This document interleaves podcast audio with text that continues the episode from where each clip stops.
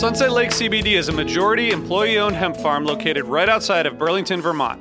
Before they started growing hemp, Sunset Lake Farms produced cream for Ben & Jerry's. Sunset Lake CBD doesn't use any pesticides or herbicides to grow any of its hemp plants, and they use organic fertilizer and other sustainable farming techniques to ensure the long-term health of the soil and to minimize their carbon footprint. So like all of us, my days are really stressful. By the end of the night, my kids are in bed, I'm taking a minute to chill, but I'm still unwinding. I recently started using the Relax Gummies infused with CBD isolate, reishi mushroom extract, and ashwagandha root extract. I'm really glad I tried these because they really helped me get ready for a good night of sleep, and I really think I sleep better, so I'd highly recommend it. So check out Sunset Lake CBD today at sunsetlakecbd.com and use the code HFPOD for 20% off your order. That's sunsetlakecbd.com and use the code HFPOD for 20% off your order. Farmer-owned, Vermont-grown, Sunset Lake CBD. Hey everyone, it's Cam Hurt, host of the Best Show Ever podcast, and we have got a second season coming out very soon that I am very excited about. We've got some very cool special guests, including musical acts that we all love, like Karina Reichman, Daniel Donato, Jake Brownstein from Eggie, Rick and Peter from Goose, and many more.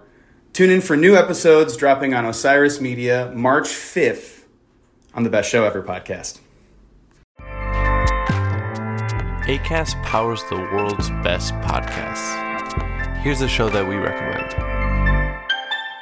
Hey friends, I'm Sharon McMahon, longtime government and law teacher, and on my podcast, Here's Where It Gets Interesting, I dive deeply into the stories you haven't heard about America's greatest thinkers and figureheads.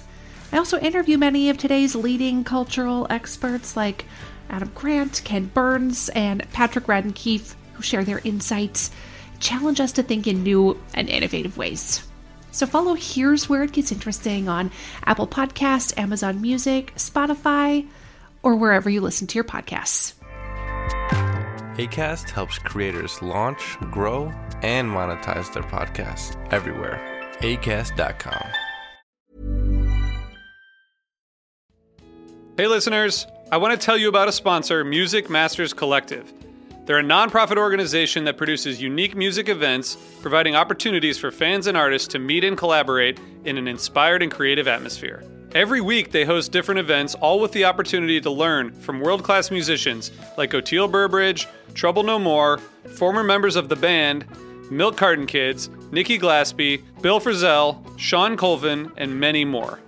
This June, join the Fab Four, Joan Osborne, John Sebastian, Marshall Crenshaw, and a great group of faculty for the debut of Magical Mystery Camp. This all-inclusive, once-in-a-lifetime music vacation experience in the heart of the Catskills will be packed with nightly performances, workshops, speakers, song circles, open mics, and a lot more. If you're a performing musician at any level, bring your instrument. If you're a music lover, bring your good spirit. It's an amazing experience for individuals, friends, and couples alike. Registration is open, spots are filling up, so check it out soon. And scholarships are available. Check out magicalmysterycamp.com/helpingfriendly to learn more. Thank you too. Summertime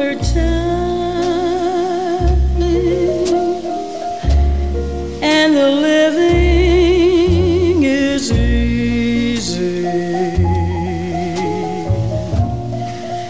Fish are jumping, and the cotton.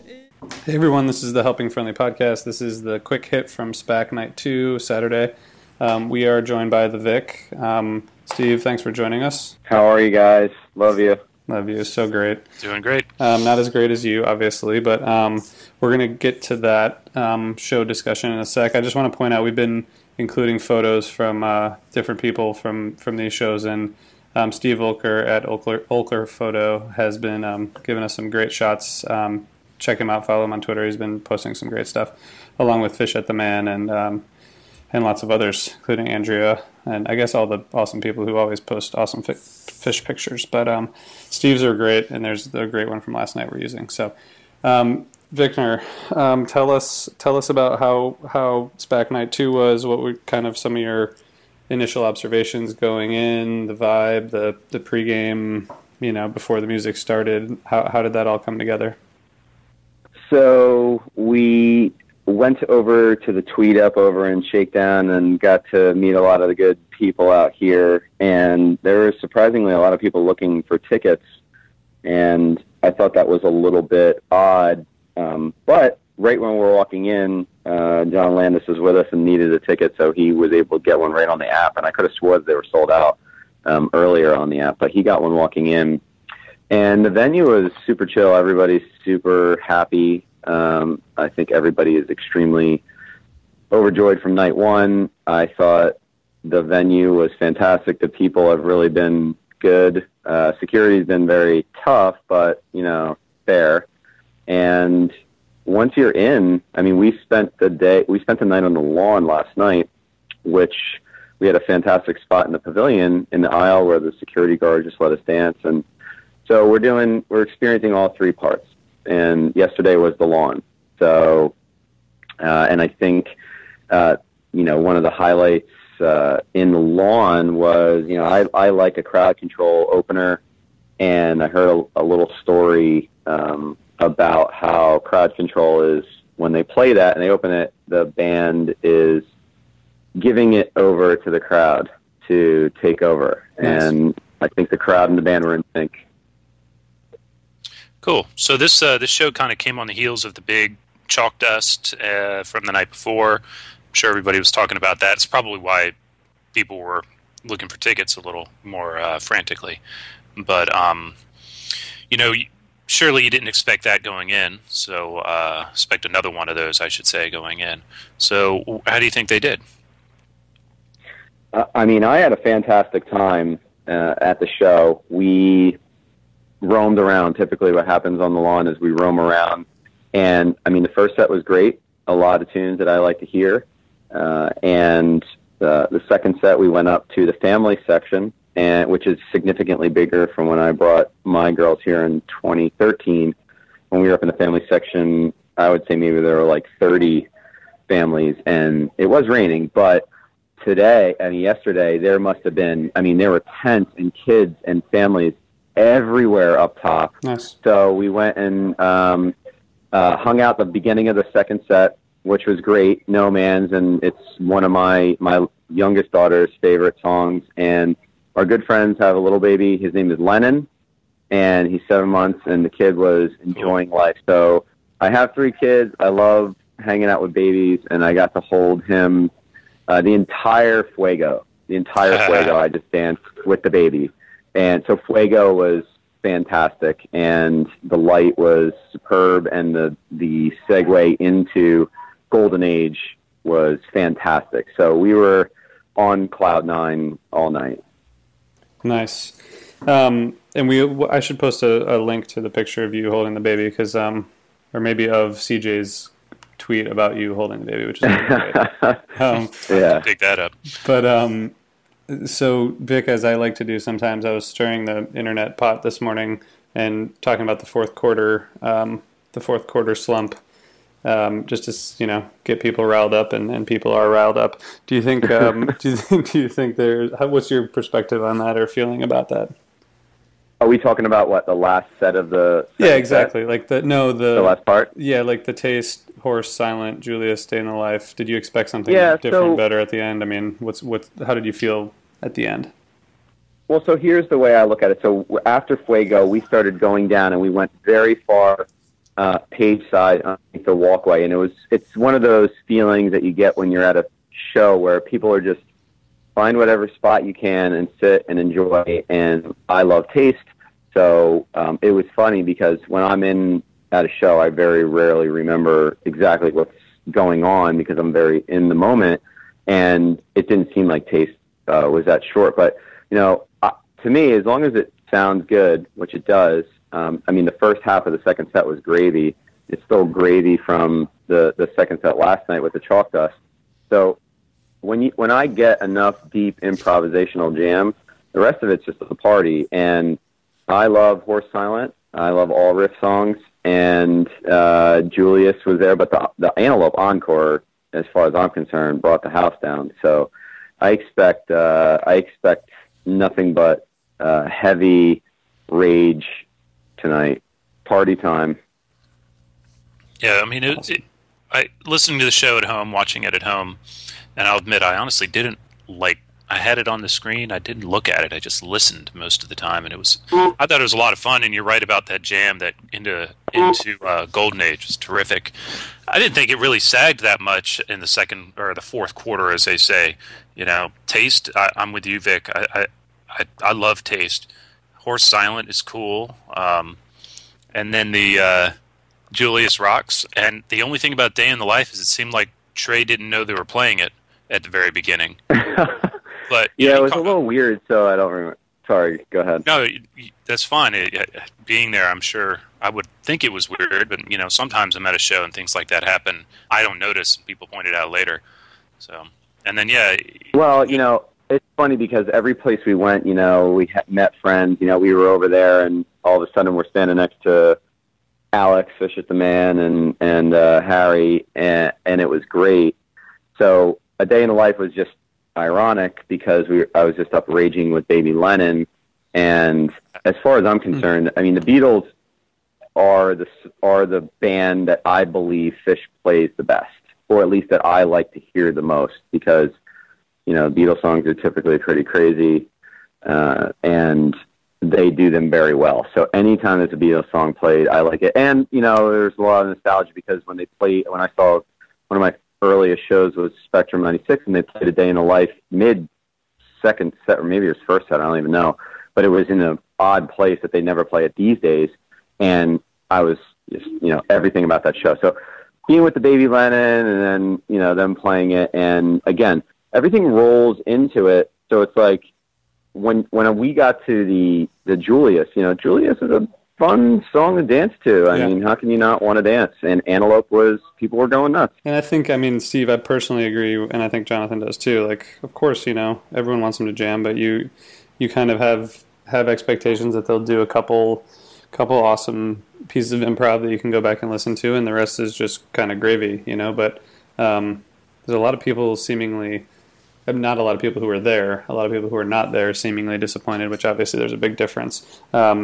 What were people coming out of the show after? Were people fired up as usual? Because not only was it two solid shows, but you got one more coming up. Was it pretty celebratory vibe coming out and in the campgrounds? And I mean, I'm out there yelling, you know, Fish sucks and they're horrible and it's don't come back tomorrow. Jokingly, I didn't hear anything negative. I mean, everybody in our house, we have a house of like 11 people here off about 2 miles away.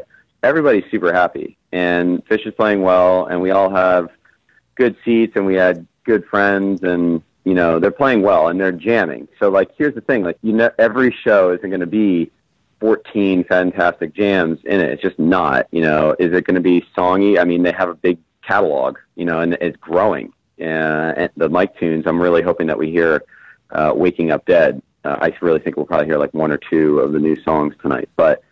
I also think we're going to get Tweezer Ghost and, you know, something else that's going to jam. So, I don't know. I haven't heard any complaints, and, you know, I mean, I get it on the couch. There's nothing like, I mean, I've been very in tune on the couch, absolutely, and had a fantastic time. There's nothing like being at the show. And if you're going there with the right attitude, then you should be walking out happy. I mean, like, yes, I like to go along to the David Bowie, which was, I believe, performed spectacularly, unless I've misheard it and I'm not going back and listening to it. But I thought the David Bowie was fantastic.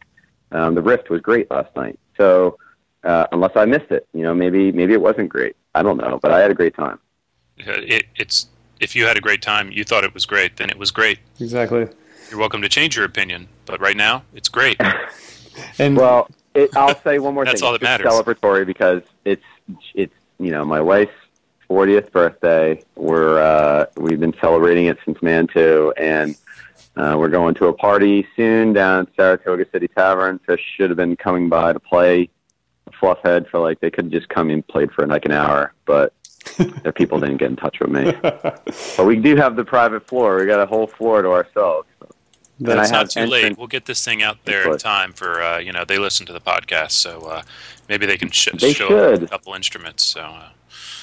Well, I don't even have to ask. I know they listen to the podcast. Yeah. You know what? Someone just tweeted at us that they apparently teased Summertime, the Ella Fitzgerald song, and during David Bowie, and maybe that was a hint to, or a nod to us, as that's been the intro for all these quick hits. But I would say probably not, but I'd like to think it's true. Steve. Yeah, we heard that. And Trey did a little No Man's Land and something also last night. I can't remember which one, but at the end of Light. Yeah, it was fun. Steve, I'm gonna link to the picture your Vic meme got memorialized on a card, laminated card. I'm gonna link to that because that's one of my favorite ones to dig up. It's pretty cool that you guys. Was it cool to have your own card at the show? Well, it's so as I understand, there's 72 of those floating around. Okay. And they are funeral cards. So, there's a lot of subtleties. Instead of RIP, it says VIC. I don't know. I didn't see the back. It's great. No, it's great. There and Jared and oh my God, why am I Lauren? Oh, Laura. Sorry, El Sedano. They're great. You know, and it's funny. You know, I've been getting trolled all week here at the weekend at the house, so I'm constantly trolled. It's perfect. Well, we won't troll you anymore. Have fun celebrating Gina's birthday, and tell her we said happy birthday again, even though I got to tell her I'm in too, but hope happy you guys birthday. And have a blast tonight, man. We will. Thank you so much for having me. We're going to stretch for Tweezer right now. Yeah, man. So I gotta go. Peace. Love you. Bye. What is a city without its music? The legacy of the New York Philharmonic is incredible. Nearly 2 centuries of history. That's a lot of music and a lot of stories. I was sitting on stage for the very first time thinking, I can't quite believe this is happening. Join me, Jamie Bernstein, as we explore the history of the New York Philharmonic. It's the NY Phil Story Made in New York, a podcast about a city, its people, and their orchestra. Listen wherever you get podcasts.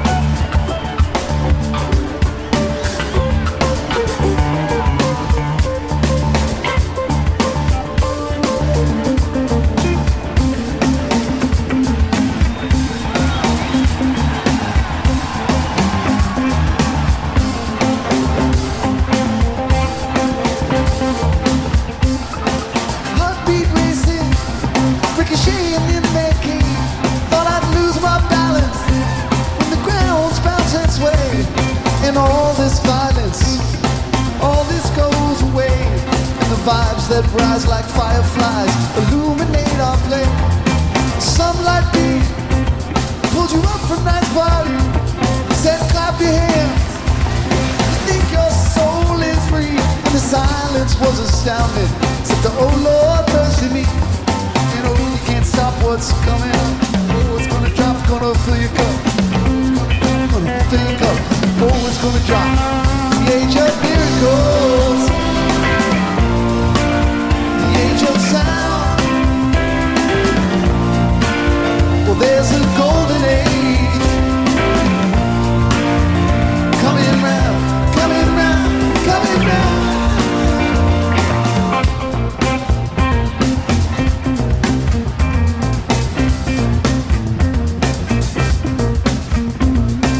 Give it up instead of grabbing for decay. What we viewed as gold, I believe. Space and its grace ascending like a snake up your tree of your happy ending, understanding all you're supposed to be. Let it move right in, let it kiss your face, let it sow your skin in perpetual embrace. Like I said, love's light is laughter, like the sun spitting happiness into the hereafter. Oh, here it comes like a natural disaster. Oh, blowing up like a ghetto blaster. Oh, here it comes, bring it faster. Oh, here it comes, the age of miracles. The age of sound. Thank you, too. Summertime. And the living is easy. Fish are jumping, and the cotton. Acast powers the world's best podcasts. Here's a show that we recommend. Hey friends, I'm Sharon McMahon, longtime government and law teacher, and on my podcast, Here's Where It Gets Interesting, I dive deeply into the stories you haven't heard about America's greatest thinkers and figureheads. I also interview many of today's leading cultural experts like Adam Grant, Ken Burns, and Patrick Radden Keefe, who share their insights, challenge us to think in new and innovative ways. So follow Here's Where It Gets Interesting on Apple Podcasts, Amazon Music, Spotify, or wherever you listen to your podcasts. Acast helps creators launch, grow, and monetize their podcasts everywhere. Acast.com. Well, hey friends, my name is Zach Lupitin. You may know me from the band Dust Bowl Revival, but I also host a music discovery podcast called The Show on the Road. For the last 5 seasons, I've been able to dive deep and have intimate chats with folks like the Lumineers, Ani DeFranco, Wolfpack, Keb Mo, Lake Street Dive, Bela Fleck, and more. So guess what? After 150 conversations with some of my favorite songwriters from around the world, we are bringing brand new episodes to the Osiris Network. New interviews and intimate acoustic performances will be coming at you this summer. And which episodes are coming next, you ask? Good morning. I am Zach Goody, the lead singer for the band Smash Mouth. Our band is called Milky Chance. We are based in Berlin. My name is David Shaw. I sing and write songs with my band, The Revivalists. Trust me, these conversations go some wild places. So subscribe to The Show on the Road on Osiris, and we'll see you soon.